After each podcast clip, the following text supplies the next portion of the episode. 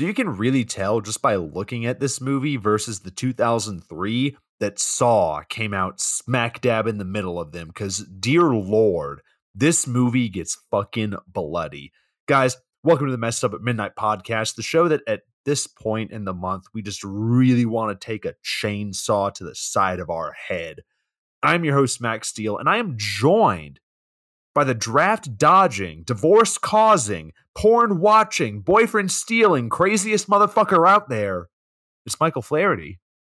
I'm a wild child. I can't be tamed. I, you know what? There's nothing I love more than doing the drugs and dodging the drafts. Because I, I, was born in times when that was possible. I believe it was the scholar of our time, um, Colson Baker, aka Machine Gun Kelly, that once said oh, back in good. the early 2010s, "I'm I'm a I'm a wild boy." it's see good old Colson Baker, or as the kids know him, Mister Kelly, Mister Mister Machine Gun, if you will. Um, he is one of the few rappers I know who got bullied off of a genre, which is again, I gotta say, he's he's trend setting in the worst way possible. Dude, remember, remember when Machine Gun Kelly was actually like in rap and he wasn't doing Bro. like emo pop punk? I was about to no, that's what I'm saying. He got bullied off of he got bullied off of the genre. Like I'm like, damn, this just that's gotta hurt when like you have to sit there and go between with tail between your legs over to pop punk because someone just roasted you into hell. Well, I don't know how I'm going to transition from talking about Machine Gun Kelly to us talking about the 2006 the Texas Chainsaw Massacre, the beginning. Guys, Texas Chainsaw Massacre month, we're still for better or worse rolling on forward talking about this bland it, it, well, it's a movie. It, it's a movie, right? It it does it is in fact cinema it was it is film that was edited and put on screen. Yeah, and this movie uh, we we were talking about it before we started recording that this movie and the one that came before it just kind of felt bland. But I would argue that this one feels more so that vein because honestly like as soon as I watch this it, it's like honestly a toss up between this one and the third movie to which one is like the most forgettable. And this one honestly has a strong case, even though we get some damn good kills in it. Like this came out like right after Saw made it big, and people were and the studios were kind of like, okay, we need blood in our movies, but not too much blood. We don't want to be NC seventeen. We gotta we gotta trail that fine line. It is it is one of those things that's very funny that once you mention the the fabled the fabled name in in 21st century horror mm-hmm. how how gore shifted because i honestly didn't even i honestly forgot that saw came out when it came out mm-hmm. but you can obviously sit there like i could 100% see the executives mid filming of this movie stop drop everything and turn and go we need gore now and everyone going oh our we didn't really do we did some with the last one but not not a whole lot. And then like some executive some overweight executive comes in and goes fuck it we're gonna need everyone to die in the most brutal way possible. They're like okay all right sir. And i mean to be fair like filming this stuff i was watching some behind the scenes clips of them making this movie and it just fucking looks like they're having just a blast of a time. Like it really it like I mean, it really does. Like as a guy that's kind of been a little bit behind the scenes, making some stuff like when it's especially like not just like a talking scene, when it's like, hey, we're gonna chainsaw somebody or someone's gonna die or we're gonna fake this car accident or whatever. Those are the times when you as a filmmaker is just like, hell yeah, I am. This is a blast. I'm out here making a fucking movie. Mm-hmm. But then it mm-hmm. transitions into actually being shown. Does it, and like yeah. it can look really cool, but does it make for a good, memorable story? And Mike, we're gonna really try and remember what happened in this movie when we're going through this podcast. I was yeah, that's. I feel like that's going to be our biggest issue. It's not going to be. It's not going to be sitting there and like uh cracking jokes, Mhm. making making goofs. A little, a few, a few guffaws here and there. It's gonna be There'll, there will be a couple, there'll be a couple. There'll be a couple of fart jokes throughout this podcast. Okay. I have. I have a Yeah, feeling. I- I have a feeling. Exactly, exactly. I got I got faith in us. The the one I gotta say, you put the nail on the head. Like it's it's gonna be fucking remembering what happened because I agree. This movie is so damn boring.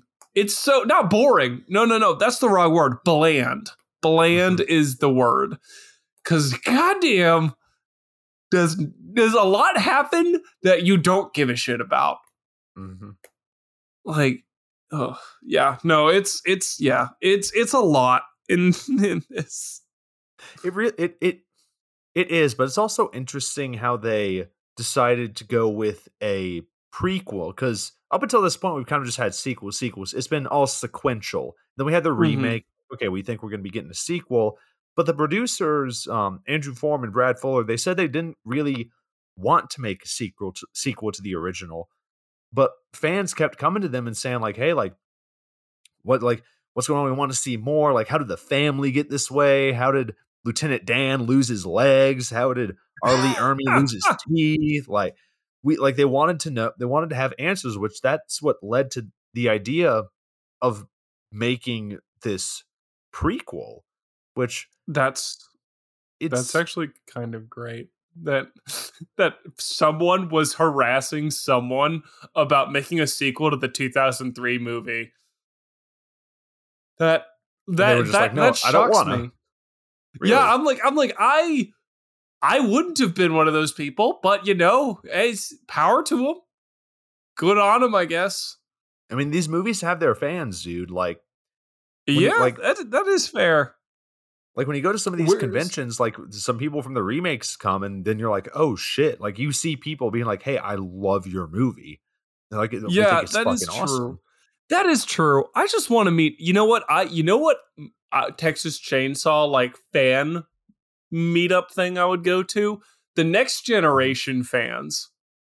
Because I would love to go to see the fans of Texas Chainsaw the next generation, just sit with them and just pick their brain on cinema. Excuse me. Pick their brain on cinema because, like, God, like, I just want to sit there and just go, where how what is your opinion on this do you unironically enjoy this or if you or do you ironically enjoy this and if it's the if it's the former i want to hear all of your opinions on movies Yeah, I feel I feel like ninety percent of it is just like people loving it for the meme and of Matthew McConaughey. For one, for fans of this one, I am I am also curious as to like why why do you why do you prefer the remake over the original? Just my two cents. i yeah it's that feels see that feels like a tall order in my brain hmm Like the original is so high octane. It's so freaky and it does its job so well. And then the the remake is just so fair. Yeah, And and so I was like it's I, I yeah, I just I, I really do want to pick the brains of those people. Not that I'd sit there and just like look at Andrew Bryniarski if he was at a convention and go, I don't, you're hashtag not my leather face. Like, no, I'd still talk to him and go, hey man, you you kick ass. But like, I would still like, I would still be kind of like, I mean, movies aren't exactly that hot. I mean, Leatherface in this movie, you mentioned Andrew Bryniarski. He does look badass in this movie. Like we get one shot of him walking down the road, like it's a bare road, and we just see him walking down it with a chainsaw in one hand. And he's got this like very unique look. Before spoiler alert, we're going to be talking about this later, where he skins a guy's face, and he's got like this. I don't know. He's got like an N95 version of his like of a leather mask. Like Mhm. I think like it's a very unique look that he has in this movie. And Andrew Bryniarski, I think I mentioned this in the last one, said like, "Hey, I was meant to play Leatherface. I am on this earth to play this character. I don't give a shit if he doesn't have any lines. I am here to embody this menacing character." Which, hey, you know what? Hats off to him because if there's one thing that Andrew Bryniarski brings to Leatherface, it is intimidation. Like in terms mm-hmm. of not in terms of just just stature, speed, and freaky nature, but just in terms of like in, just general, generally being imposing. Mm-hmm. Like that's one thing about Gunnar Hansen's character is Gunnar Hansen's character felt part part just huge hulking beast and part unhinged human. Mm-hmm. Whereas like uh Andrew Bryniarski feels like very hinged. He feels incredibly hinged, like mm-hmm. grounded as shit, but just crazy, but just like just evil. Mm-hmm. He feels imposing. I don't know. I don't know if I'm the only one with that feeling, but like as just it's just yeah. He's not a bad Leatherface. He's just I like crazy Leatherface more. Mm-hmm. So now, Mike, we're gonna get to the very important question. If this movie were mm. a drink, what would it be and why? Okay. All right. I I was thinking about this. This movie's bland. This movie took and I took it it had it it already had sort of the tee up for what was needed. And all they needed to do was really execute on it. They had all of the they have all they had all of the they kind of had the ending sort of built up for them. All they needed to do was sort of get there. So I'm thinking, okay, they're obviously pulling a lot of ideas outside of just the general plot, just in terms of cinematography, in terms of capture, all of that from other media. The the brown tint from this comes from a lot of like dramas and horror movies of that time where they all decided that every time you go to Mexico or like are in a horror setting, things need to be brown for some reason. Mm-hmm. And then also like just them taking different just a different franchise, just ideas from a different franchise. Your Saw in terms of goriness. And for that, I'm going to essentially take the ingredients that I had essentially built for this franchise and steal another cocktail and replace it with our with with my original cocktail ingredients. So yeah. the one I picked was ranch water. Ranch water, it's that it's that southwestern sort of thing. It's, it ranch water feels like a very Texas sort of drink. You got your seltzer, you got your tequila, you got your lime juice. But because this is Texas Chainsaw, I'm going to do a hillbilly li- a hillbilly water. Okay. You get yourself your light beer because let's be honest, Texas Chainsaw, as I've said about 6 times now, is a light beer. Agree to disagree, but go on. I know, I know. It's is this is uh, this show's all about disagreement and controversy. So, uh you get your light beer instead of your instead of your soda water. Mm-hmm. You get your moonshine instead of your tequila. You keep that lime juice because you need something to spice it up. And then you just make yourself a ranch water. But with that, you're going to get your same sort of light brown hue that you get in the movie. You get all of the elements from all of the original ones, but it's just together for some reason. Mm-hmm. And it's kind of, you taste it and you kind of go, yeah, this is something that I'm drinking. That's got a lime in it. Much like this movie where you're like, yep, I'm watching this movie. And I'm there's sure, blood in it. I'm sure like, there's a lime. I'm sure there's a lime somewhere in this movie. You know, you, you never you know what? They show a leather, kitchen, you, you, don't know. The leather. I just like the idea that like that it's like a that it's like the a, like ratatouille but with R. Lee Ermey as he's like dropping human fingers and he like squirts a lime and like shaves a little rosemary and like he's like Hannibal Lecter or something. Dude, we don't know what they put in the gumbo. Honestly, like we we don't know. We don't know what we don't know what vegetables they put in there. I just like the idea that we're that like that like the Hewitt family is like sophisticated, whereas the Sawyer family is just just low down and dirty. like that like that the Hewitts are like, no, we're gonna prepare ourselves human tartar, whereas like the Sawyers are like, we're just gonna grill them, just eat them. they just eat just just human steak and that's it. No Yeah, vegetables. exactly. Fuck that shit. I was about to say, it's like, hey, one feels a little more, fr- one feels a little more Texas Chainsaw Massacre apt than the other. That's all I'm saying. But I like that. I really do. We went we went down a a similar direction oh, okay. with this one because I also tried to think of a very like watered down bland drink. But I focused a little instead of focusing on like the overall hue of it and like some of the, you know, the tints of things. I just tried to focus on the thing that I think is the most the biggest difference is just the sheer amount of blood. Mhm. So, as I believe, moonshine. Okay, what now? If you show me a frame from this movie versus the previous one, I'm going to be honest, there's no way I could tell a difference other than the blood. Mhm. And after watching this, you know, like we've like you've heard us say, this is a very bland movie. So where do we go from here? Let's take the remakes drink that I had come up with, which was, if you don't remember, warm apple cider, old smoky apple pie moonshine, turkey bacon bits on the or bur- uh, bacon bits on the rim, cinnamon slash caramel liqueur, and then meat juices from a burger.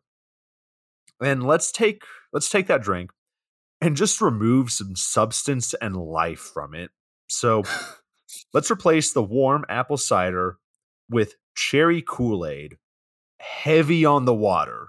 Like the it Oh, it it, it tastes it kind of it kind of resembles like what you think like a Kool Aid version of a LaCroix water would taste like. wealthy, wealthy soccer mom Kool Aid.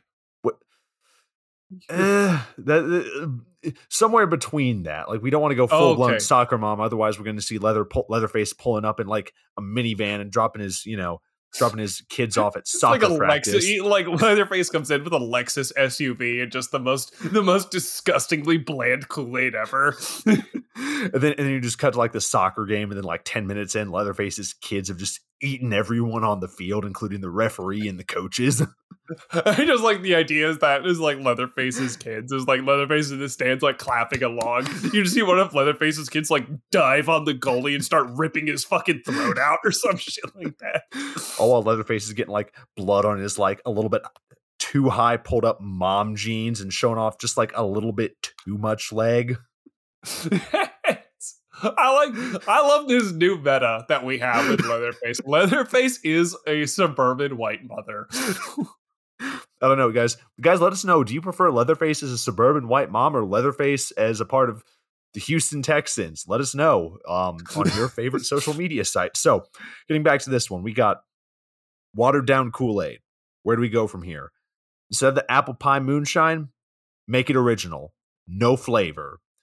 Take away the bacon bits. Replace the cinnamon and caramel liqueur with grenadine, a heaping portion. Oh. And let me guess. Let me guess. You, you're asking yourself about the meat juices. Do you think meat juices go in this drink? No, fuck you. Too bad. That's all you get. You don't get any substance. You don't get like an under like it, boom. That's it. That's all you get. That's you get nothing. Good day, nothing. sir. Good day. Yeah, no, I, I like that. I like that. Is it because I feel like I feel like both of our drinks really encapsulate the movie really well in different ways. Yours in the sense that the movie takes its existing formula and makes it more bland and more sort of unappetizing. Mine in the sense that it takes its existing ingredients and just sort of like rehashes itself into this very sort of ham-fisted copycat of what's mm. hopping at the time. Like it's it's it's two sides of the same problem. I can, I can agree with you on that one, and we're gonna get more into talking about this. But guys, let us get into talking about the Texas Chainsaw Massacre, the beginning the beginning in a world. In a world. So boom, title card, August 1939. There was a small part of me that was like, okay, we're gonna get to see Leatherface in World War II killing Hitler on the beaches of Normandy, but unfortunately, we don't get that. Bro, e fucking imagine Leatherface fucking booking it down fucking Omaha Beach. I if I was a Nazi, I would throw down my gun and be like, I don't want to fight him. I don't care. I don't know who the hell that guy is, but I we don't want to go near him. We already know that like Leatherface can fucking crush the 40 yard dash. So just imagine you see like the like the they come on the boat and you're a German soldier, you have your gun ready, the fucking flaps fall down, and it's just fucking D lineman, 350 pounds, just fucking sprinting at you with a chainsaw. you would just be like, uh-uh, no, nope, nope, not. I am not a part of this. You're like, I don't know not who this crazy, I don't know who this crazy person the Americans brought with them, but his ass can stay with them. Listen, I know this war just started, but I, I think they just won. oh my god. So instead of going to the beaches of Normandy, we go to a slaughterhouse, the same one from the first film, with a bunch of cows. And we see a woman there who is doing something with meat. I honestly can't remember what she was doing, but she has she says she has to go to the bathroom. She asks permission, even though she is an adult and she can just, you know, probably go to the bathroom just, you know, without asking. She's not in fucking high school.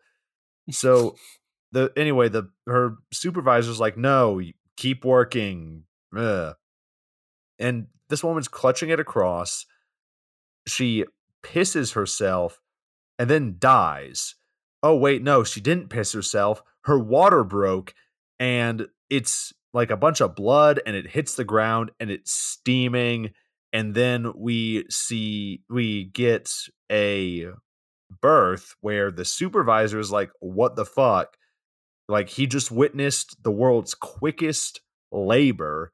And I know that like every woman watching that was just like, I want that one day. Like if I decide to have kids, I want that. Cause it's I mean, it's, it's, just like, I got to go to the bathroom and then boom, th- there's the kid. I was about right to there. say, like, it's just, just boom, granted, fetus. It's boom fetus. Boom fetus. that's that's my catchphrase now. That's the catchphrase. Boom fetus. Boom fetus, the official sponsor of the Messed Up at Midnight podcast. No, that feels that feels a little too that feels a little too close to like that like pro life pro choice debate, and I like we would boom fetus. Everyone's gonna be like, oh, what side of the coin does that stand on? Because that could honestly go with either one. But it's in any case, in any case, like I was about to say that that was one thing that seemed kind of like wild to me was I remember here I, I, it's like in my life I remember hearing all of these like stories about how labor would take like many hours mm-hmm. and this woman in I say about 3 minutes has has a kid. She just there's like she just has contractions has a baby. That's it. And i'm like damn this this lady is talk about fucking efficiency. This lady wastes no goddamn time Bro, she runs like a well-oiled machine, man. she's like she's like a she's like a she's like a German in the early 30s. I'm gonna just I'm just gonna try to keep on because I don't want us to say anything controversial. So okay. the supervisor we got, just, we got we, we got to get to the 60s fast we got to go now so the supervisor just sees this like bait this baby on the floor where it's like steam's coming from the ground around it and the supervisor sees this and is like, huh, what should I do with this newborn child? I know what I'm going to do. I'm going to put its ass in the dumpster and just fucking leave it. That's like, dude, say what you will about the Sawyers, bro, but they would never put a baby in the dumpster. This dude is just fucking evil. That's the crazy thing. It's like, this dude is like, they, the movie has to sit there and be fully intentional with what it what what image it's trying to cultivate with this guy. Cuz this dude is just evil. Like he just sits there and is like he's like he's like oh hey floor man i gotta i gotta go take a leak. Is that okay? He's like fuck no it's not. Pee yourself. Like what what what is she an amazon worker? Like and then and then it turns out yes she was. This supervisor was actually the grandfather of jeffrey bezos. Ah, it's old grandpappy Bezos. That makes sense. like, but he sits there, and then on top of that, he throws a child in a dumpster. Like, what? Like, I thought that was a per, like a like a joke you make at teenagers on prom night. Like, I didn't think that was a real like. Like, I didn't like. Holy shit! so after you know, Jeff uh, after Jeff Bezos' granddad puts this baby in a dumpster, we cut to a random woman who is e- who was like fishing through the garbage, going dumpster diving, and then she just finds this just baby in the garbage, and she does the respectful thing and takes it and raises it. And a line I want to point out when they're back at the hat when they're back at the house, it's young Luda Mae holding the baby and saying, "Oh, he's so beautiful," and then I don't know, I don't know who who says it, but we just hear this like that's definitely he, R. Lee Ermey. I don't, eh, it could, yeah, we'll, we'll fuck it for simplicity's sake. It's R. Ermey. He says, "That's the ugliest thing I ever saw," and then boom, title card. I really wish that was just the end of the movie, but no. Like, what more do you need? It's just boom. Hell yeah. So the title sequence comes and we get like doctor's notes of birth defects and we get a headline Texas town dies. I assume by economic memes, but you know, why not show Leatherface kill an entire town? I think I was like, would you get get a like a seven year old Leatherface just running through with like a little little electric knife like they had in uh number two, and he's like in amidst his power walking routine with like electric knives, to- he's like stabbing people. all he's getting ready to practice at JV at uh, JV football.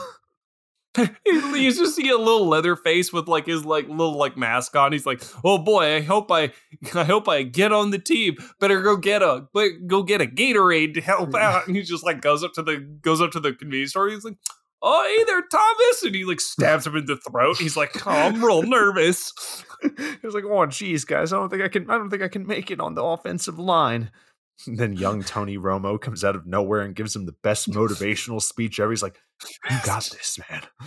You got this. I like the idea. Just like Tony Romo in like 1950, like pulls up in like a pulls up in like a Ford F-150 and just goes and just goes, Hey kid, one day you'll be uh, you'll be on the Cowboys. Stay with it. and then he drives off. I was thinking more like a like a like baby Tony Romo. like is baby Romo, baby, baby Romo. dude, that sounds. Dude, does that not sound like a Fox, like a Fox like animated show, Baby Romo? Okay, we're no, we're moving, we're moving past this now. We got to get through this movie. So they show all of this stuff, and I'm like, okay, that's kind of the stuff that I'd want to see coming from like a Texas Chainsaw prequel. You know, it's like, oh, how did Leatherface get this way? But no, we're going to flash forward to July 1969, four years before the last movie. They brushed over 30 years of history. What happened? yeah, it's there's so much potential that they just decided they were like, nah, we don't need that. They were they were just like, yeah, fuck it. But what did happen was the slaughterhouse is closing down. The supervisor, they, this is still like you know the 20th century. So the supervisor calls Leatherface the R word while we see Leatherface yeah. cutting meat. So the supervisor's lackey calls Leatherface like a dumb animal while Leatherface is holding this butcher knife and he's cutting something up. And then well, we don't we don't get to we don't I don't th- we don't get to the killing scene just yet. No. No. They do this a, they do this a lot. This movie definitely suffers from having too much shit going on. Yeah. Meaning, so they have this one scene where I could I could go through and I could say, oh, Leatherface does this, Leatherface does this, Leatherface does this, and then he leaves the slaughterhouse. But no, in the middle of it, we cut to Matt Bomer in a pool mm. with like a headband on and some and all right now by free is playing and we get like hippie we get hippies in the pre 70s and this guy's in a pool talking to chris his his character's name is um oh god what was it? Eric and he's talking to chrissy and it's Mhm. just their relationship. And then we cut to another couple where it's a guy who is tied up in bed. The girl takes her shirt off and they're flirting and the this guy Dean who is tied up to the bed and Eric they're brothers. They're talking about going to Vietnam, but Dean doesn't want to. He wants to dodge the draft. And we get all of that within like what would you what would you say like 5 minutes? Not even. Oh, oh, oh! You mean the whole, the whole? Oh, yeah. No, that's all within Mhm. five minutes. We go from the Leatherface to Eric movie, to Dean. everything up to this, everything up to this point is like five minutes in, it, which is which is wild to me. But on this part, this particular section, it's crazy to me that Eric, Matt Bomer, Matt Bomer's character, Mhm. is he's so weirdly gung ho about Vietnam. He's like, oh boy, I can't wait to go. he's like, and he's literally in the pool with a knife in his mouth, like practicing his routine. And I'm like, like, did did they really have people that, that intent on Vietnam? I'm sure there were some people who were like, I mean, it's my duty, but like, I don't think they had people who were just itching to be a part of that.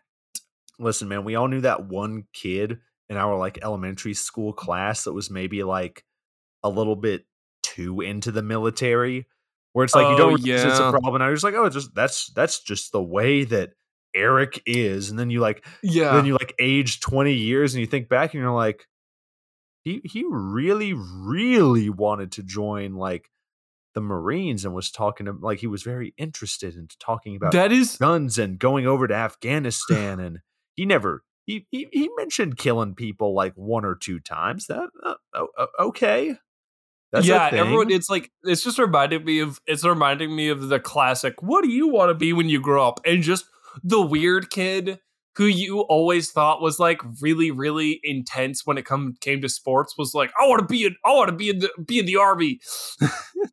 and the teacher was like, That's great, Eric. That's great. That's that's that's. you're like you're like, oh yeah, he he was real weird about that, huh? Like he was really weirdly into joining the military. well Eric he also does the military thing by proposing to Chrissy that he got a and he uses a ring that he got from a Cracker Jack box which first of all that's how you know they're in small town Texas you just went out and got her like I don't know a fucking ring pop to put on her finger but also that he proposed to this girl because you know they're talking about having kids and getting married. Meanwhile, they're they've probably known each other for like I don't fucking know, like six months, and they're probably Mhm. both like nineteen. Yeah, I was about to say it's this is the this is now this is proof that we are we're born in the generation that we're born in because they're like 19 and they're like, let's get hitched, babe. And and in our brains, we're we're just sitting there saying to ourselves, wow, how how asinine and ridiculous. What a pair of people whose marriage will fall apart. And, and but back then it was like super standard and like it was the complete most generic thing you could do. Yeah. So anyway, we that's that's like our gang for this movie. So back at the slaughterhouse, Leatherface goes into the supervisor's office, and you know because he called him the R because the supervisor called Leatherface the R word. Leatherface reacts in kind by instead of reporting him to HR, he beats him over the head with a mallet and like then and then just he just fucking kills him.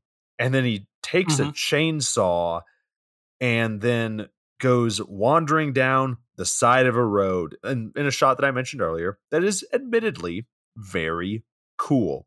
This Oh, was yeah. always this He- was like the first time I also noticed where it was like this movie is going to be a little bit more bloody than the 1st Mhm. one. Yeah.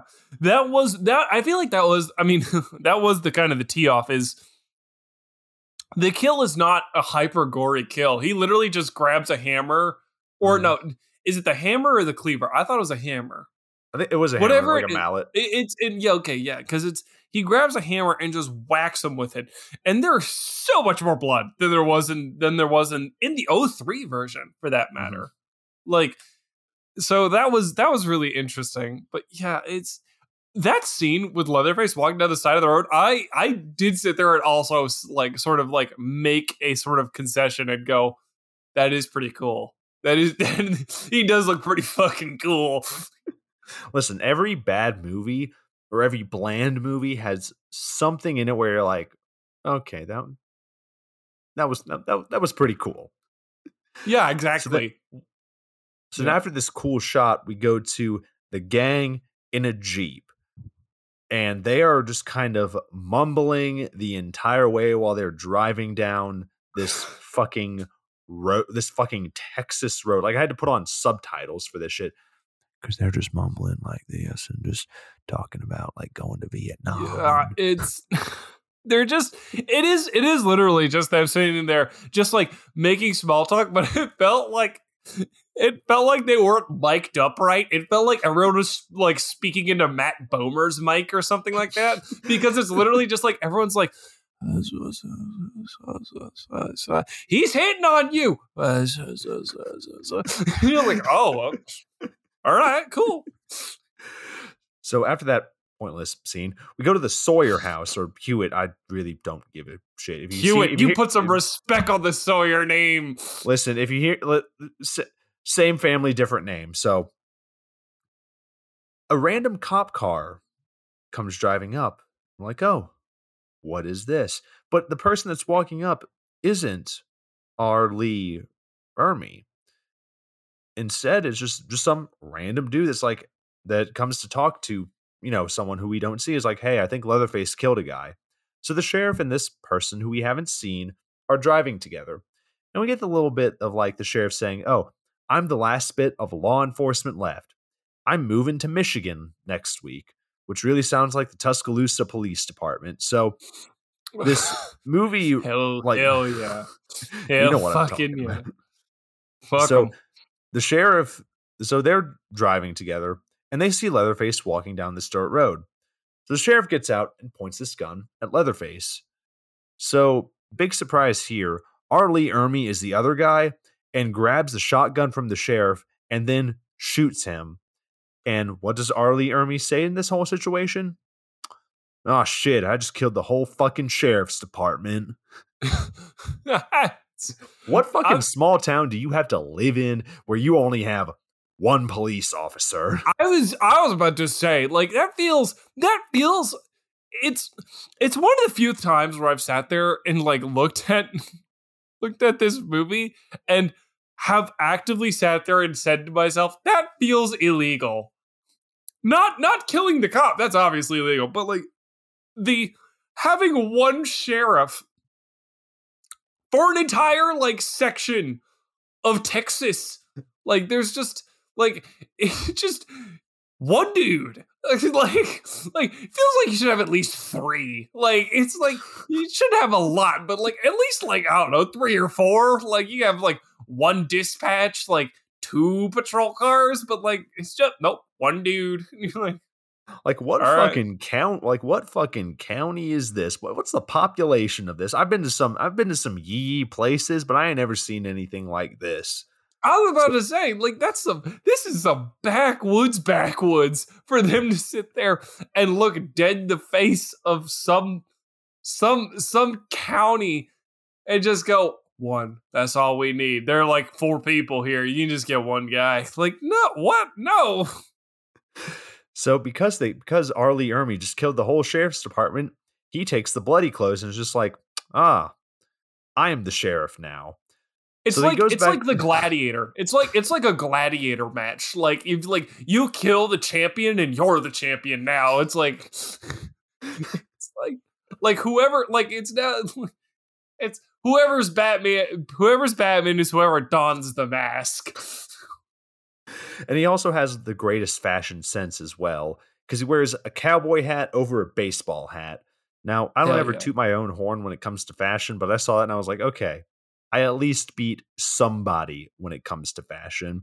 So R. Lee Ermey's back at the Hewitt house, and he puts on the sheriff clothes and like he's in his underwear and he like grabs his dick insert insert full metal jacket this is my rifle this is my gun joke and you Mhm. know now he is the sheriff. That's how he got the name hoyt.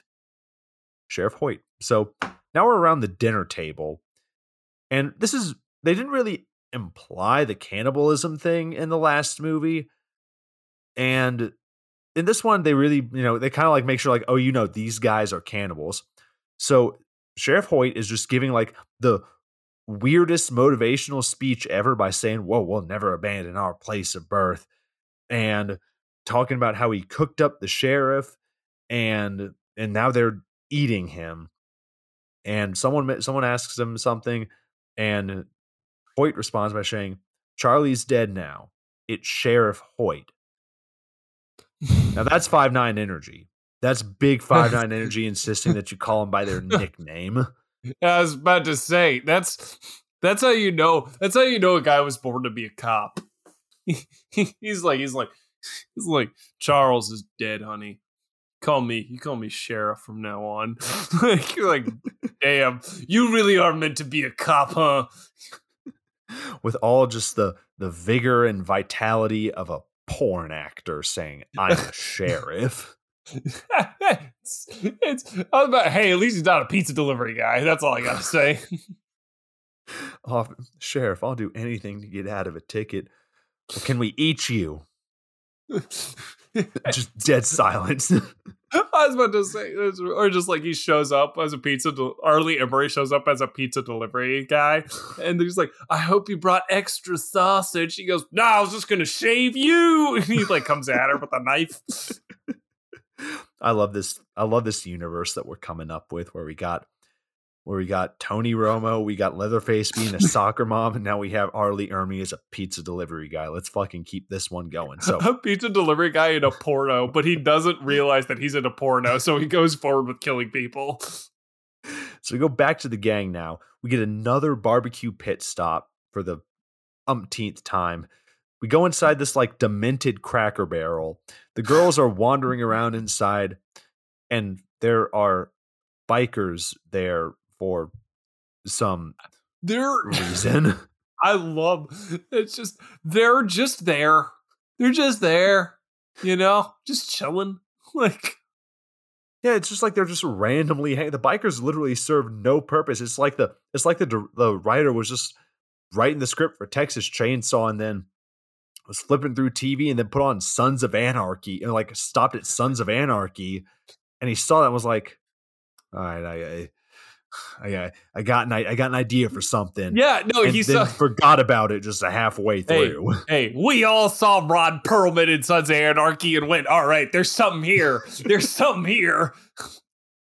Dude, give me Ron Perlman as Leatherface, as old Leatherface, and That- I- dude, I want Lo- I want I want Ron Perlman to play an 80 year old Leatherface. That would be awesome because it would just be it would literally just be him ranting about it, him being like, "Why don't you slow the fuck down, you fucking assholes? I can't run." So after these girls wander through this demented cracker barrel, we see Bailey talking to Chrissy, and Bailey spills the beans to Chrissy that uh, Dean wants to dodge the draft. I don't know if we mentioned that earlier. And Chrissy, instead of like trying to judge or anything, Chrissy's just like, fucking go, fucking leave. Eric's like just going too crazy about wanting to go over to Vietnam. She's just like, just fucking leave. We get a bad jump scare with a biker gang. They startle Chrissy I for just- some reason. Why is the biker gang here?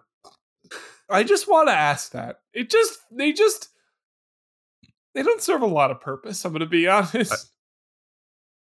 I really feel like that their character could have been like because if you remember in the original there were five characters, but here we only have four. I really feel like we could have taken what the biker did and boil it down to I don't know maybe one character, except for maybe Yeah. later when they will we'll, we'll get to that. But I really do feel like they could have they could have I don't know wrapped up his character wrapped up the biker gang into just one person.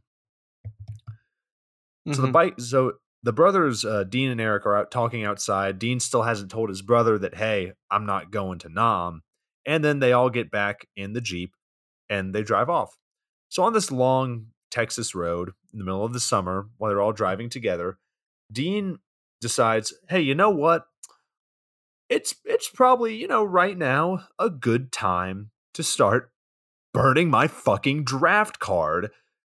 And, you know, he just pulls out a lighter and starts burning his draft card in the middle of this Jeep.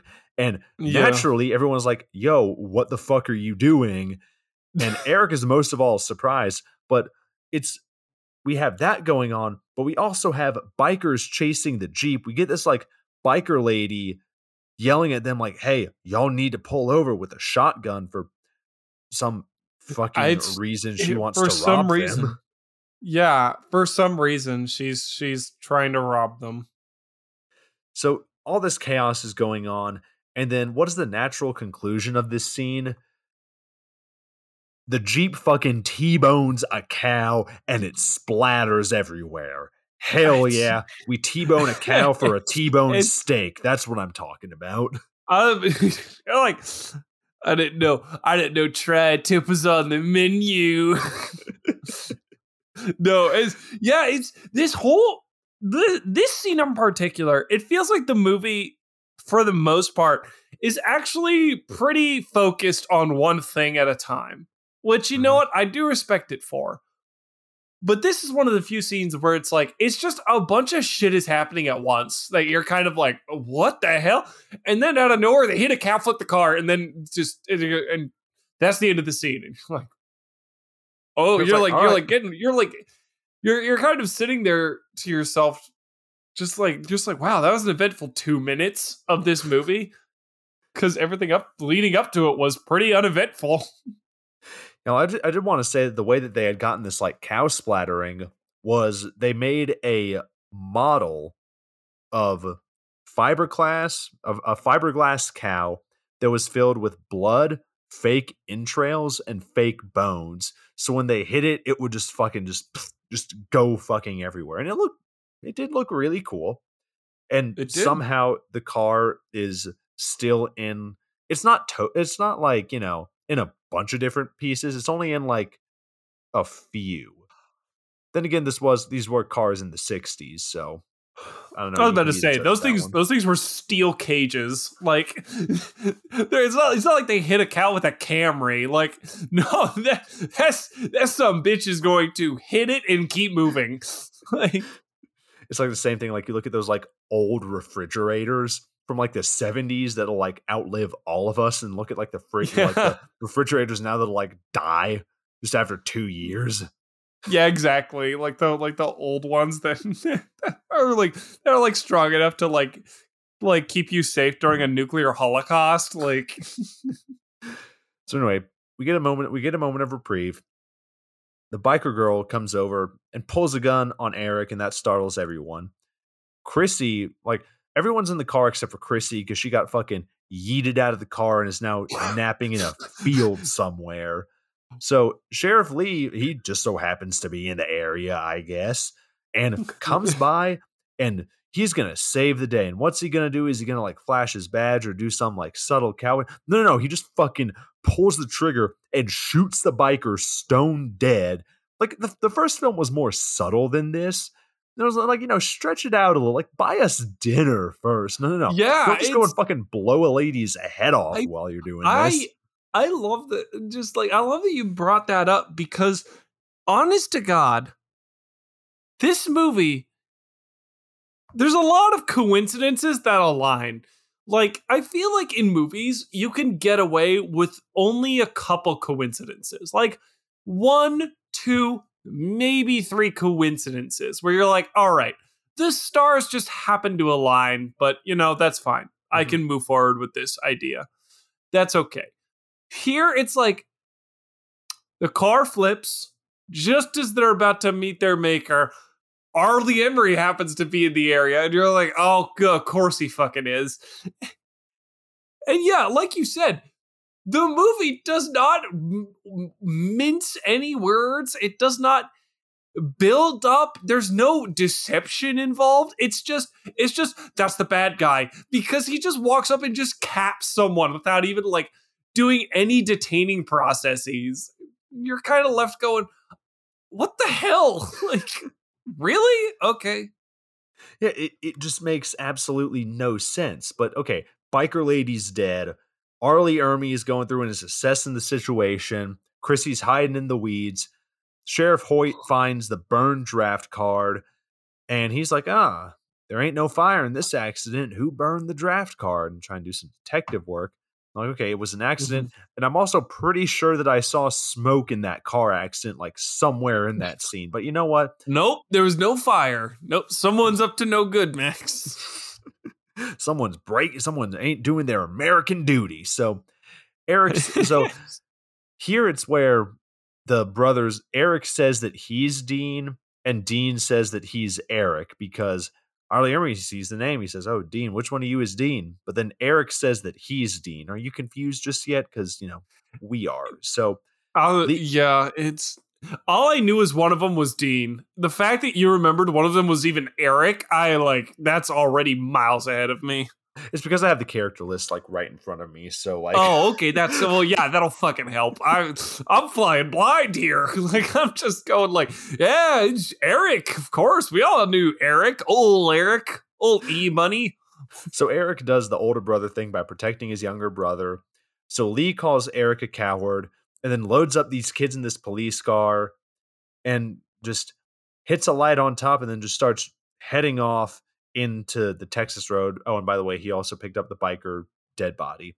So now Chrissy is just left for dead in low waisted jeans and all, just in a random field in Texas. So what does she? If do? I had a nickel for every time that happened to me, man, listen, I'd have four nickels. I feel like you need to do some explaining, man. Like, like I, have like, never known you as a low waisted jeans type, and the fact that you have been in a field wearing them, I, I you know. Hey, know, you know I what? I didn't know like Woodstock was still going on. My favorite, my favorite part about that is is that you weren't like you weren't like ah oh, waking up in a field in Texas left for dead. That's a wild story. You're like you're like you wore what now?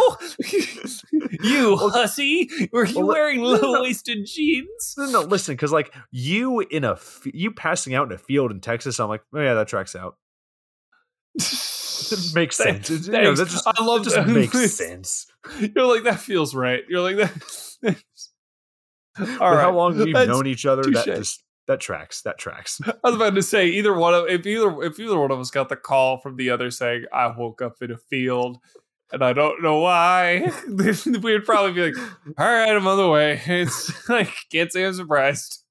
Like I'm in Texas. Like, all right, be there in like 12 hours, I guess. I, I will be there in two days. so Chrissy gets back into the car. She's trying to start it, which, honey, it's not going to work. It's fucking totaled. So she's looking for a gun, but a tow truck comes by to pick up the car. But this time it's Lieutenant Dan, and he has legs. What?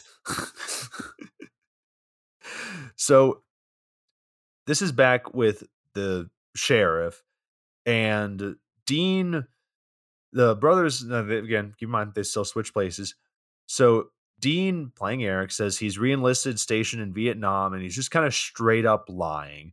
Lee's asking if he's killed anyone. Dean says a racial slur with all the charisma of a corpse of that corpse that's in the front passenger seat. So they pull up to the Hewitt house. Lee takes the um, Sheriff Hoyt takes the guns and stuff inside while the gang sits in the back seat. And Eric's trying to escape, but Sheriff Hoyt comes and puts a stop to that and then calls out for the rest of the family. Bailey, I don't think we mentioned her name. She's the other girl. She says, Oh, yeah. The blonde. Says, what, what, what's that? And it's fucking Leatherface. We don't see his face quite yet. It's very obscure. And we get the brothers getting tied up, which I'm sure Dean is very much used to. And Eric gives like a soldier motivational speech.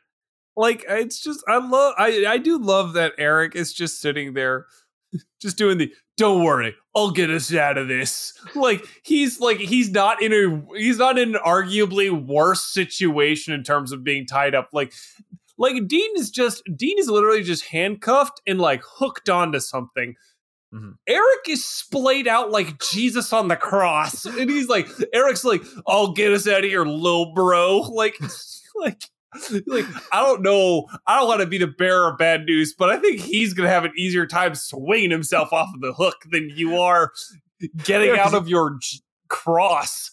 Because he's splayed out by like a what? What was his name from the first movie where his feet was a, were above the piano? That's what he's fucking looking mm-hmm. like. Yeah. uh huh. I don't think I mentioned this, but Lieutenant Dan was um, taking the car back, and Chrissy tries to reach for the gun, but Lieutenant Dan finds it first, and Chrissy just hides in the back while the tow truck gets dragged back to the Hewitt house. That's when the brothers get tied up, and now Lieutenant Dan has arrived back at the Hewitt house and drops the tow truck off along with the other car. So mm-hmm. Chrissy now exits to under the car and starts crawling, trying to get away while Lieutenant Dan takes like a piss break. It's an unnecessary jump scare accompanied by an unfunny bit of comedy. It must be a Michael Bay movie. So I was about to say that's this this this movie because Michael Bay was involved in the first one, and mm, I guarantee you he had some level of involvement in this one. If not, you can feel the Michael Bay. You can feel the the smell of the smell of cheap cologne and cocaine in the air that, that Michael Bay likely left in his wake. He just walks by your office and you're like, ah, oh, yes, he's here. it's again, bro. Bro, I I don't think I've ever seen a man who cares as little about movies as he does. like, it's awesome. So then we go back to the brothers. They're tied up, getting sprayed with a garden hose. And I mean, you really think they would be they would be like getting sprayed with like a fire hose because they're screaming. They're like, "Oh, stop it! No!" So Chrissy's doing some ninja shit and is sneaking around the house. Dean is like, Dean sees Lieutenant Dan shit. and he's like, "Help us!" And Lieutenant Dan is like, "Look, look, I don't get involved," and just walks away. Lieutenant Lieutenant, Lieutenant, Lieutenant Dan would survive in Atlanta. I was like, imagine, dude, who, what has Lieutenant, I like that Lieutenant Dan just sees two people hung up in the cattle posts, screaming for their lives, going, please help us. Please, we're begging you. And Lieutenant Dan just looks at that and goes, don't get involved. I'm just towing the truck. I don't, I don't care. Don't care. I don't see it. No, I'm just, I, I didn't see anything. You're like, damn, damn, Lieutenant Dan. Did Lieutenant Dan grow up in like St. Louis or Baltimore? How is he? How is he this stone cold at something that intense? It's like, dude, I respect the fucking vibes, dude. But Lieutenant Dan, he also doesn't give a shit because he walks straight by Bailey, who's like chained under a table. Like, uh, uh, okay, so we got like three different things going on right now. So we go mm-hmm. back to the brothers. So Sheriff Hoyt comes out and tries to kill Eric with dollar store saran wrap, which, by the way, apparently the worst way uh, to go. Listen, apparently this was actually real. Like R. Lee oh. Ermey was actually wrapping Matt Bomer's head in saran wrap. that, oh my god, Jesus Christ! Which, to, okay, they gave him like a little hole at the bottom of his chin, uh, the bottom of Matt Bomer's chin for him to breathe through, but that just kind of really didn't help him at all. Bro, no, because it's fucking saran wrap. You poking a teensy weensy hole, is it? They're not gonna be like, oh damn, good one. Like, no, they're no, you're still gonna choke the hell out. God damn. So Dean sees this, and you know, he finally admits, like, hey, I am. He says, no, no, no. I'm Dean. I am. I am Dean. I am Iron Lieutenant, Man. then Lieutenant Dan stands up. I am Dean. The Bailey stands up. I am Dean. it's, it's, it's an I am smart. smart. No, I was about to say, you see, yeah, you see Bailey and Chrissy and like le- in like Leatherface come out of the back and go, "We're Dean." they all and they all do the Dragon Ball Z fusion dance together. oh no, I was just expecting them just to like I'll just be approaching R. Ermey and just say, "I am Dean." I am Dean. I am like Dean. It's like it's like Invasion of the Body Snatchers, but everyone is just just turns into Dean. No, and then they all start talking about family. family, family, family, family, Fam- uh, family. Leatherface, Leatherface takes his mask off and it's Vin Diesel underneath. Just family. And then you just see and then you just see lieutenant dan walk over to the walk over to like the tow truck pull it off and it's a dodge charger from 1969 and he's just family family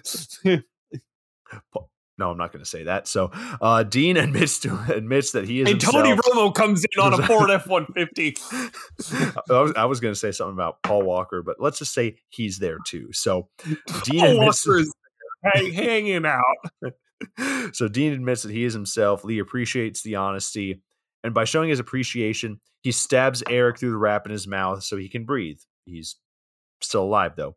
So Dean gets tossed on the ground. Okay, back to Chrissy. She is running through the woods. Back to Dean. He is ram- Lee is like rambling about how um, he was a prisoner of war, rambling about how bad this generation is. God, things have just not changed in the amount of years that this is supposed to take place in. yeah So Lee is- so- So Sheriff Hoyt is just there monologuing about freedom and says, "Okay, you know what, Dean? If you can do ten push-ups, you can walk free." And honestly, if he can't, I would be very disappointed. I was about to say, like, I I'm just sitting there going, like, dude, I want to tell you this right now. You have got a golden fucking opportunity. You have to do 10 wimpy ass push-ups and you can walk free. I don't care who the hell you are. That is you adrenaline has to kick in enough for you to want to sit there and do that. Like, holy shit, there are a group of deranged cannibals, and you can't tough it out for 10 push-ups. I mean, the dude can't do push-ups to save his life, but you know something? Sheriff Hoyt comes in and tries to support him by just beating him with a stick and hoping, "Oh yeah, maybe this will help me." Yeah, exactly. Just Yeah, yeah. This whole this whole scene is essentially what would happen if Dean, Eric, and Sheriff Hoyt turned into like psychotic gym bros and started yelling at each other. Yeah, no, literally. It's like it's like it's the it's literally this thing that you do with your buddy. Like it's you and your buddy who work out a whole lot Mhm. with the and you manage to finally convince your friend who doesn't work out a lot to come with you. And like they're doing like squats or they're benching and you just see him struggling and you're like, come on, come on. And like you got your other friend who's like, come on, man, you can do this. Come on, this ain't this ain't shit. and that's literally what they're doing here. It's literally what they're doing with Dean while he's doing push-ups. And just R. Lee Ermey is just standing there saying, I used to bench 405 back in my day. Goes, I used to squat 615. You're like, that doesn't feel possible. so so big surprise dean does the push-ups actually no that's a big surprise and then he gets rewarded by getting beat with a stick and then getting his back stomped on so then we go to chrissy and she is just wandering through a field on the side of the road and a biker stops to help her and this dude looks like russell crowe but if he smoked meth so he agrees like hey i'll go help you like you're and you know they mentioned the fact that, oh, yeah, by the way, this biker chick. And he's like, oh, shit, really? Come on, let's go. So back at the Hewitt house, we get the My 600 Pound Life from the first movie. She comes over and she's talking to Mama Sawyer. And Bailey, she is still under the table. That's a scene. Back to Eric and Dean. Dean is passed out. Eric breaks free. Listen, this movie goes at it quick, man. it's it's it's so it's so weird because the way at which you're going at it which is which is pretty factual and not like in any way that's spinning this but like the movie goes very quickly but my god does it feel so inconsequential and not quick? Like it's like the entire time you're watching it it just you're just sitting there going from scene to scene and it just in maybe it's because I'm so I've just been so fried on Texas Chainsaw on shitty Texas Chainsaw movies that I literally watched this scene transition at this speed like an ADHD like an ADHD like ADHD like teenager who found a blood pack like Mhm. that I just go like okay all right we're moving on It's just like this happens, this happens, this happens. So, anyways, Eric and Dean, Dean's passed the fuck out. Eric breaks free after falling on the ground. Push ups must have really taken it out of Dean because, I mean, dude hasn't fucking moved since. So we get more. Chrissy's back at, like, Chrissy's back in stylized woods with Russell Crowe on meth. Bailey is back under the table. Eric, like, helps Dean and they, and they decide, like, hey, you know what we're going to do? Eric throws a brick through a window, grabs a knife, threatens my 600 pound life's like life, cuts Bailey free, grabs the keys, all while Hoyt grabs a gun from upstairs, and instead instead of just you know leaving, Eric summons the strength of ten thousand just fucking Spartans and pushes the t- not just the table but pushes the 600 pound life lady across the room with ease into the door and closes it. Jesus I, Christ! I was about to that say strength to muscle mass ratio because uh, dude is he, fucking lean. Imagine what would happen if we just gave him some mass gainer. Dude would be I, fucking I, unstoppable. Dude, he's he literally. I was about to say, like, I'm glad you mentioned that. He Matt Bomer. Granted, Matt Bomer is known at least at least since since White Collar mm-hmm. for being kind of a dreamboat. He's like the dude. The dude was in Magic fucking Mike, so you already know that the dude is cut like a fucking like he like a like a sculpture. Mm-hmm. In this movie, he is not. He is a string bean, but nonetheless, he is able to just ram this woman against a wall and just hold her against a table. and I just like I agree. I'm like, damn, dude, if you if you just ate like nothing but chicken breasts and broccoli for like about a month, you would be insane. Like dude, you would be give him some huge. Just give him some fucking creatine, and that's all he needs. he will be he will be gigantic. so anyway, Hoyt calls out to Leatherface and all the gang scatters. So Eric finds Dean and carries him. Bailey steals a car. Hoyt chases after the truck, and Bailey is thinking, "Oh, like she's she thinks like, oh, I'm free." But she didn't fucking close the door. So Leatherface runs out of nowhere, running that, you know, four minute, 40 yard, or that, not four minutes, that 40, that four second, 40 yard dash with a fucking meat. Four hook. minute, 40 yard dash. no, I think my, no, this, I this think my this grandmother in her late 80s could probably do that. Listen, this isn't the 600 pound lady trying to run a 40 yard dash. So Leatherface runs up with a fucking meat hook and pulls her out. Eric and Dean are trying to leave. They get stopped by the sheriff. Eric is like, yo, shoot me. Dean fucking keeps on booking it. Hoyt points the gun at Eric and Dean's leg. Ah, it's called in a bear trap. Another Shia LaBeouf, actual cannibal Shia LaBeouf joke. So Hoyt hits Eric with a gun. So yeah, bunch of tiny scenes later, and it's nighttime. Dean's outside, his foot's still caught in the bear trap. Eric's on a table. Leatherface comes in and grabs Eric's body. Chrissy is and the biker are somehow still wandering through the night as they can't find this house. But know, they God do find damn, this house. They, they're just there is a certain amount of time where they're just wandering around and then they just show up to the house like there's a lot of there's a lot of trust going on in this biker especially after his whole group like proved that they don't like these people but all right yeah so they're wandering through the night meth um, russell crowe they meth russell crowe they see the they see the house and he's like all right i'm gonna take care of this and then we go to the 2000s wet basement. Just kidding. We're back outside as Chrissy sneaks around the house. Oh. She sees Dean recovering from his battle with actual cannibal Shia LaBeouf with his leg in the bear trap. Not sure what he should do release it or bleed or just leave it. Then they say words. So Bailey is somewhere. I don't, I don't fucking know. It's dark. And she gets told, I love you out. by Hoyt. That's disturbing. And then we we hear some screaming and it's it's an implied scene. So now we're back in Leatherface's wet ass basement. Eric is being nailed on a table. Sorry, nailed to a table.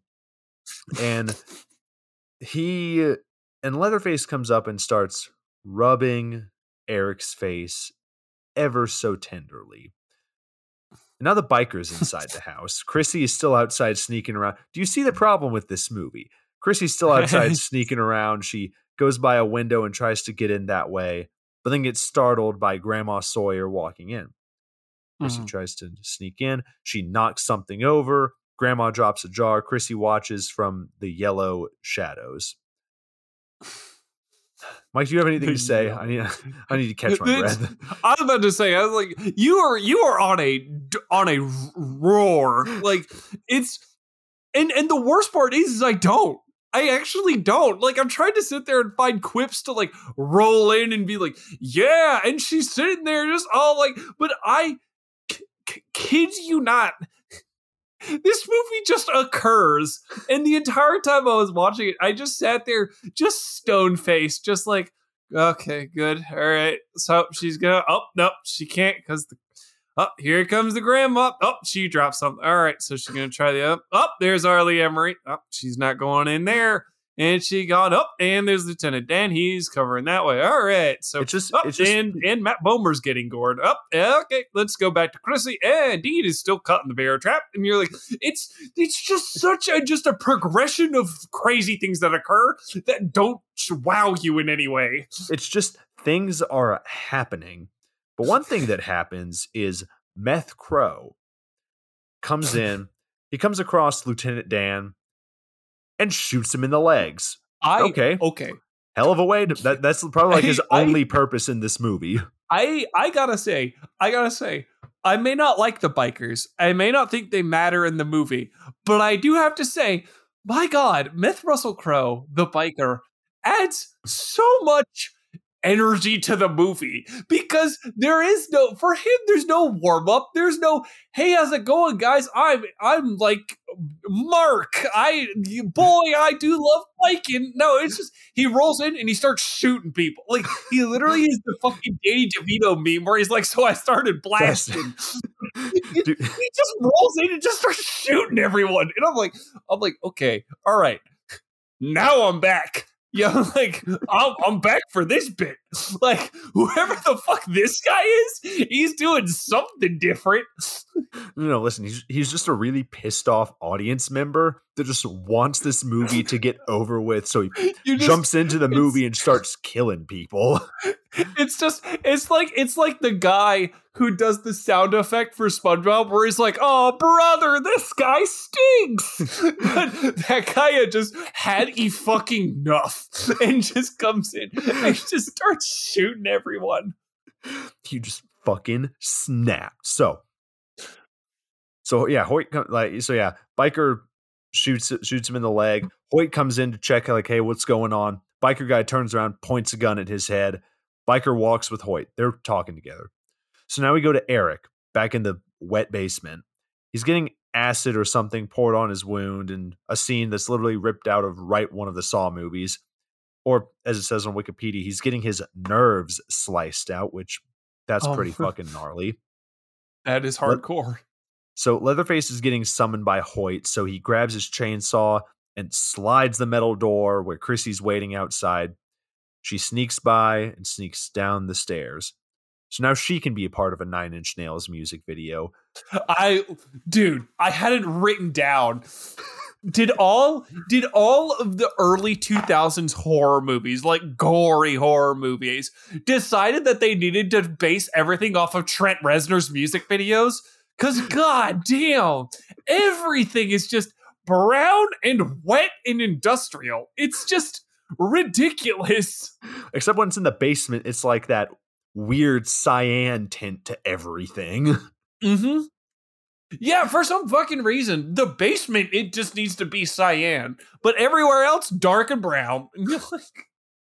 Dark and brown, I just, just- like this movie. So I just I just can't wait. I just really wish I could hear like some like some like uh some like closer playing in the background as like Leatherface is carving someone or like head like a hole as like as like as like Meth Russell Crowe is blasting people like something.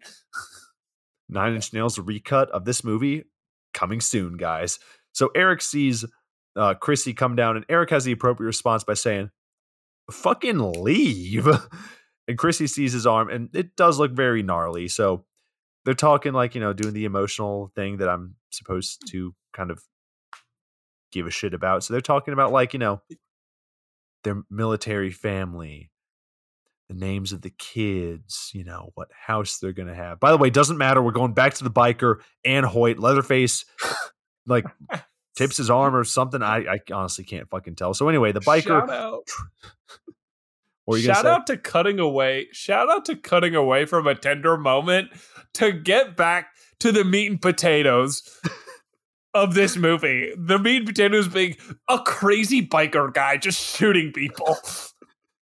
so so, ah, God, where the fuck am I? I'm finding myself in my notes. So with a biker, yeah, he trips over the chainsaw. He's lying on it, and Leatherface starts the chainsaw. We don't really see any of it, but it's still really fucking cool the way that they did it. I was again, they mentioned in the, some of the behind the scenes stuff where they had like a, a fake body and they just kind of cut it between actual shots of the biker screaming and then slicing into this body. So we've already mentioned that's really like the extent of the biker gang. That's it. They we we, we do we see them anymore? Do we no. see them anymore? Nope, we don't. No. So no. So yeah, that's what happened. Back to the tender moments now. So Eric is still alive. Chrissy is still trying to free him, but Leatherface starts coming down. She hides. And this is when I noticed like the floor has like five inches of water in it. So I'm literally it wondering is, if it just always remains wet. like, I know we're harping on this where, wet floor a lot, but why? You are going to get no, no, mold, no. bro. No, list, no, no, listeners. I we are not being like pedantic about this. We this movie is this this this podcast is all about nitpicking, but for the love of God, we swear that this is this has to be a thing that we're not only like confused about because it is so much water. Like, I get it if it's a teeny bit wet. Like, they just got poured, they have a poor drainage system.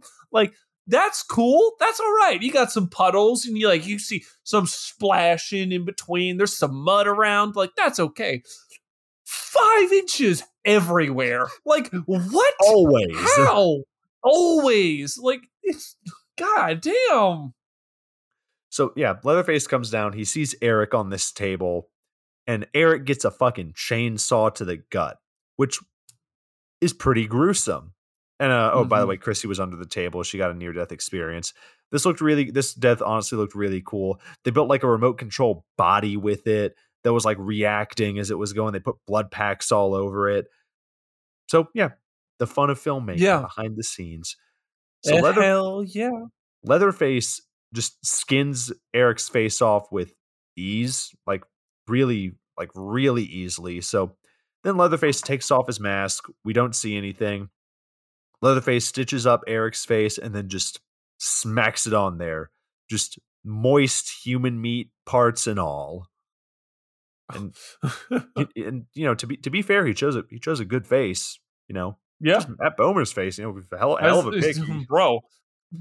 There are plenty of there are plenty of mentally unstable people who would love Matt Bomer's face listen, like I know you would, but absolutely, absolutely. Hey, hey, he was in he was in White Collar, man. That's that show slapped.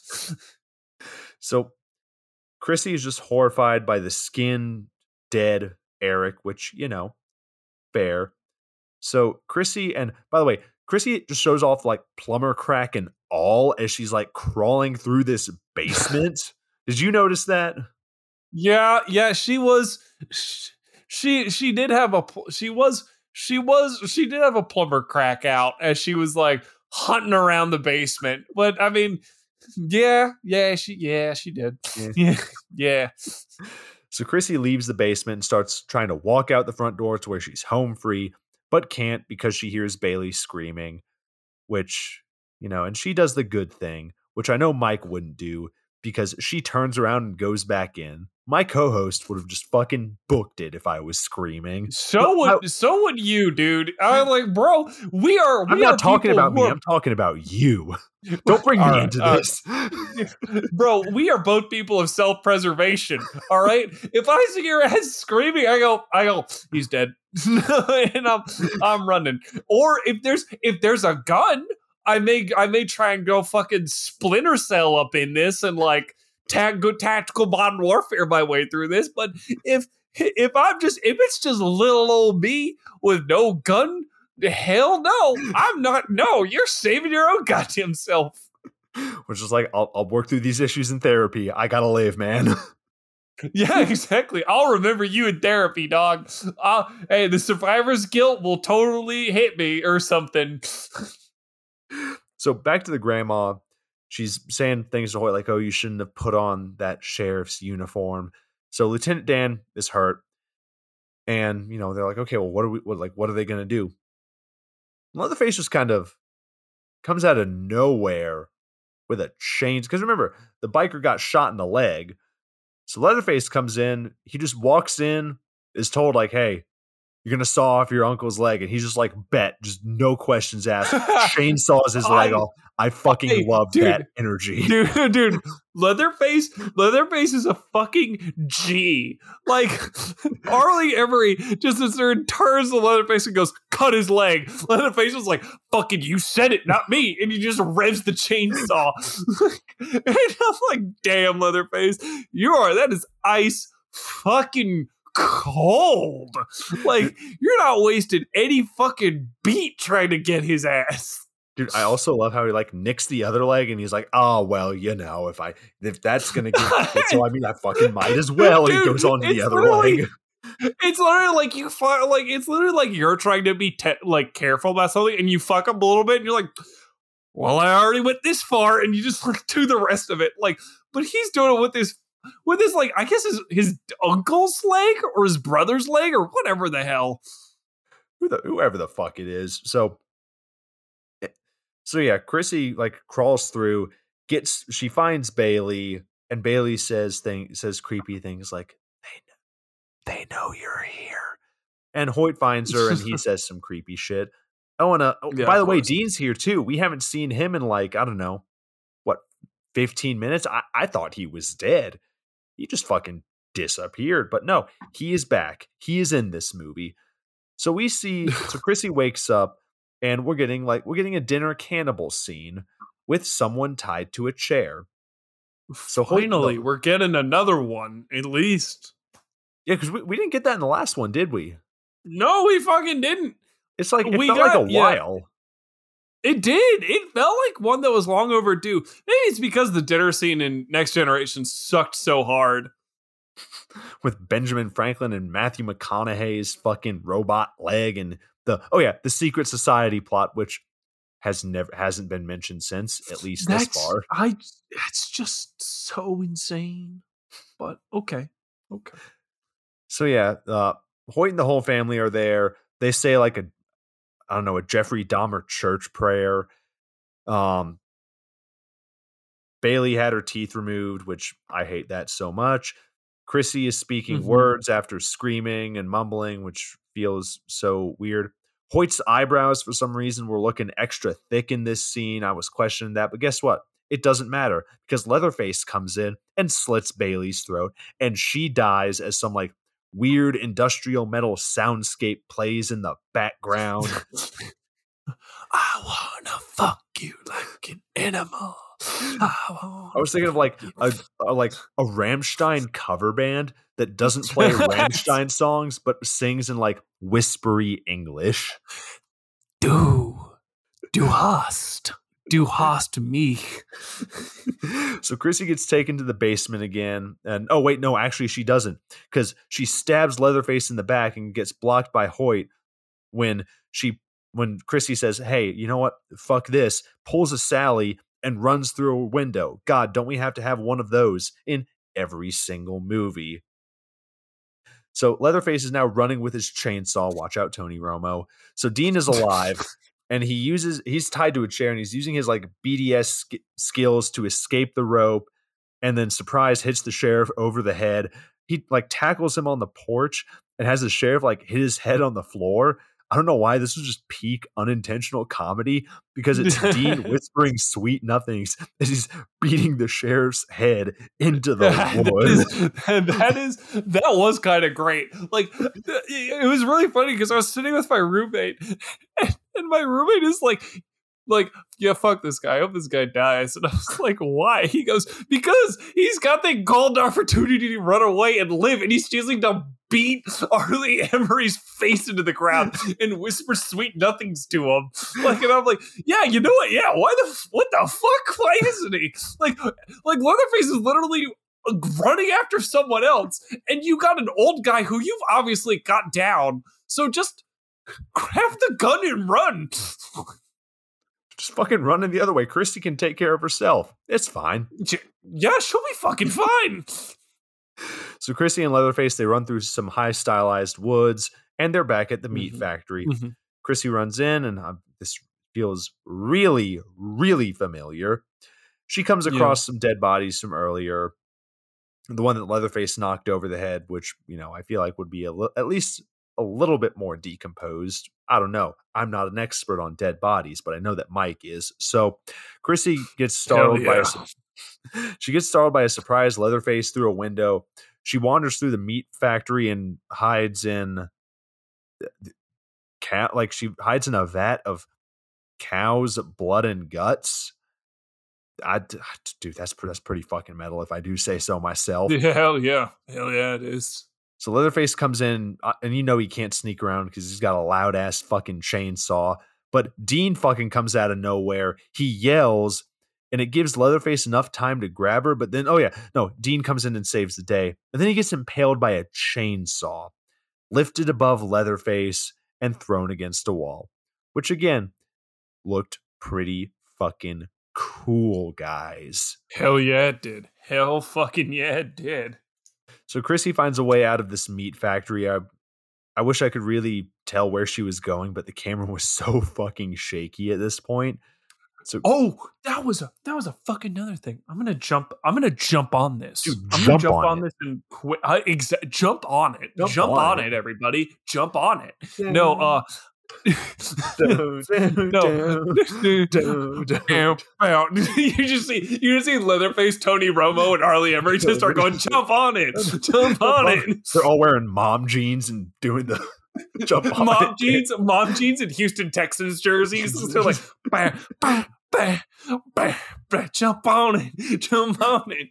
I, lo- I love how like through this whole bit that we've done, like we're saying Tony Romo playing for the Houston Texans when that's not the team that he played for. But we're like, you know what? Fuck it, we're going for it. Tony Romo, Dallas Cowboys doesn't matter. He's in the Houston Texans now. It's, Tony Romo was a part of Texas. It doesn't matter what fucking team. It could. Does Austin have a football team? Yes. No. They do now, and Tony Romo's a part of it. Oh. T- Tony Romo's a part of the San Antonio Spurs too. Why not? Oh god, what's, what is this? What's this? What, what what what is this? What is this? Did you uh, on your fucking bingo card of what we were going to cover during uh, Texas Chainsaw Month? Did you think Tony Romo was going to be on that list? If you did, uh, Mike wants to give you twenty dollars. So talk to I- him. shit, yeah, yeah. We'll both give you twenty bucks. Fuck yeah, hell yeah. No, um, okay, all right, all right. So, So yeah. So you want to talk about no, shaky with cam? yeah, with shaky cams, my roommate also pointed this out. The shaky cams in this movie are particular. Like, I'm not a fan of shaky cams personally. Mhm. I'm like, it's okay to just have it be still. That's totally fine. But if you're gonna do shaky cams, and you're gonna do close up shaky cams at that, because all the shaky cams in this movie are very close up. Mhm. Don't have the shaky cam be looking upwards from a downward angle. Mhm. It it's such a weird kind of unflattering shaky cam that they put on this. I don't know. This is very nitpicky, but like if you look at it, if you look at all the shaky cams and all of the views from the angle of the shaky cam, it's like you're getting like double chin characters and like a full shot of Leatherface's ass as they're like running through running around. And, and it's just not only does it look super fucking weird, it's just like it's just kind of just I don't know, it just doesn't work. Like just Mhm. have a shaky cam that is head on or looking downwards. I don't know. It that's We- just a we- personal thing though, I feel like. we could do a whole podcast on shaky cam but yeah with this movie it was really here where i noticed just how bad it was and it doesn't also help that it's dark too Mhm. so but yeah we'll, mhm. we'll cover shaky Yeah. cam a lot and it's in i feel like in its own episode so chrissy steals a car speeds down a highway burns rubber but oh shit leatherface is in the back seat and he fucking impales chrissy and yeah this movie doesn't have a final girl chrissy hits some people at a traffic stop causes an accident. they get the oh, That's I heard the. Wilhelm scream during that accident. Did you i don't, I don't think I noticed that I I swear to God, I will put money where my mouth is. If there is like I will I bet money that if you go that if you go to the final scene where Chrissy hits someone in the non-extended version of the Texas Chainsaw Massacre 2006 the beginning, you hear the Wilhelm scream. You hear the fucking Wilhelm scream. I swear to I am not going crazy. The Wilhelm scream is heard. I mean, if it, I mean, honestly, if it is in this movie, it would not surprise me. Cause, um, Mm-hmm. yeah, the, yeah, this one was just kind of, oh yeah, I guess I should finish it up. So yeah, we get, we get a choppy slow mo of Leatherface walking down the road into darkness.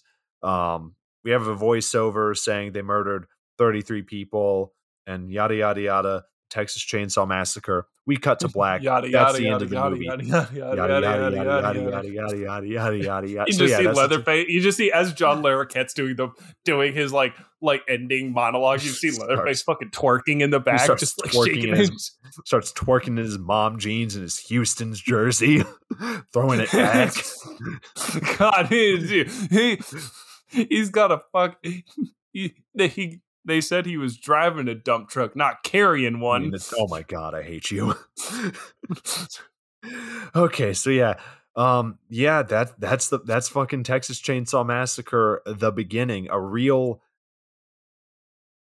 The kills are fun. The kills are cool, and the stuff they the are. blood is They really are. Yeah, absolutely, That- that- absolutely. Everything else is just kind of, eh. yeah, forgettable because because like okay the third movie had like ken foree and some cool action and um yeah this one just kind of had just cool blood and guts and uh i mean if that's what you want from your And- texas chainsaw Matt massacre Bomer. movies you got and matt bomer yeah but i don't know i feel like ken foree kind of like he was kind of like the glue of that movie that kind of held everything Yeah. together That is that is true. You know what? It's like it's like I if you ha- if you sat there and went, "Hey, we've got Jordana Brewster from the Fast and Furious franchise who plays Chrissy, and mm-hmm. we have Matt Bomer as the main character, or we could throw Ken Foree in." I would probably go with Ken Foree because that'd be way more fun. and also, Ken Foree played a more like interesting character. I can't believe I'm saying doomsday a positive prepper. thing. Oh yeah, he was a doomsday prepper too, which was again, again. There's I can't believe I'm saying positive things about f- number three. I can't believe it. I can't. I cannot believe it. But nonetheless, yeah, it's there was depth to him for some fucking reason. Yeah, and and yeah, honestly, like I'm probably gonna forget about this movie once we're done with Texas Chainsaw Month because it was Mhm, just it was mhm. just that type of film. And uh, if Yeah. if if you're a completionist for the Texas Chainsaw movies, like somehow we've ended up becoming, watch it. But other than that, just just fucking skip it, guys. That's This that's all I that's all I really got to say. Yeah, I I couldn't agree more. I really couldn't agree more. Like of the Texas Chainsaw movies, like now I feel as if we're getting further and further into you really don't need this territory. Like Mhm. if you, like for me it feels like it feels like the movies that you should watch are the first two. Oh yeah, yep. The first one, no matter fucking what. The second one, I highly, highly recommend it. Mhm. If you're a horror The fan, I think you'll enjoy it. Yeah, if you're a horror fan, you'll enjoy it. The third, the third one, like it's got Ken Foree and Viggo Mortensen in it. That's that's about that. And then like uh maybe the revive the revival is another one where I'm like, I feel like if you sat down with your friends Are you talking about the remake? the remake the 03 remake just Yep. because the only reason i say that is because if you have one of those dumb like friends who are like i just want to watch guts and blood everywhere. It feels like that one at least has intensity with its gore. Like at least there's at least like like because this one while i would recommend the kills i would only recommend the kills in a in a like 11 minute youtube highlights video. Mhm. not in a like Yep, v- yep. movie format. At least with the 03 i could sit there and go like yeah you could go out have like three or four beers like play a card game come back watch a kill rinse and repeat and you'd Mhm. have a good time and you'd be able to catch the story in the background but like this one i'm like watch the highlight kills you're good Yeah, the remake definitely makes for like background background noise at a in, at a more intense Halloween party. Not quite all the Yeah. way there, but like you know, a little bit more than just you know i a couple agree of you, i you and agree your, with a couple like you and your friends getting yeah, something that like has some like a party that has some real weight to it with some with real that, yeah. horror fans. a rowdy ho- a rowdy halloween party with some real horror fans hmm 03 03 Texas Chainsaw feels like it fits that vibe. And yeah, guys, that's the Texas Chainsaw Massacre. The beginning, Mike. We only have three, three movies left. Yes, we have after this, one. Leatherface, 3D, and Texas Chainsaw Massacre. No, I think I, I think the order is 3D, Leatherface, and then Yeah. the remake. Yeah, this is gonna be. Yeah. we just got to be powering through, guys. We're we're we're we're over two thirds of the way there. Exactly. Yeah, guys. Thank you all so much for tuning in to this episode. Go follow us on Instagram. Go follow us on Twitter. Go subscribe to our YouTube channel. And uh, yeah, that's that's about it. Mike, do you do you have Mhm. any wisdom to impart to the people?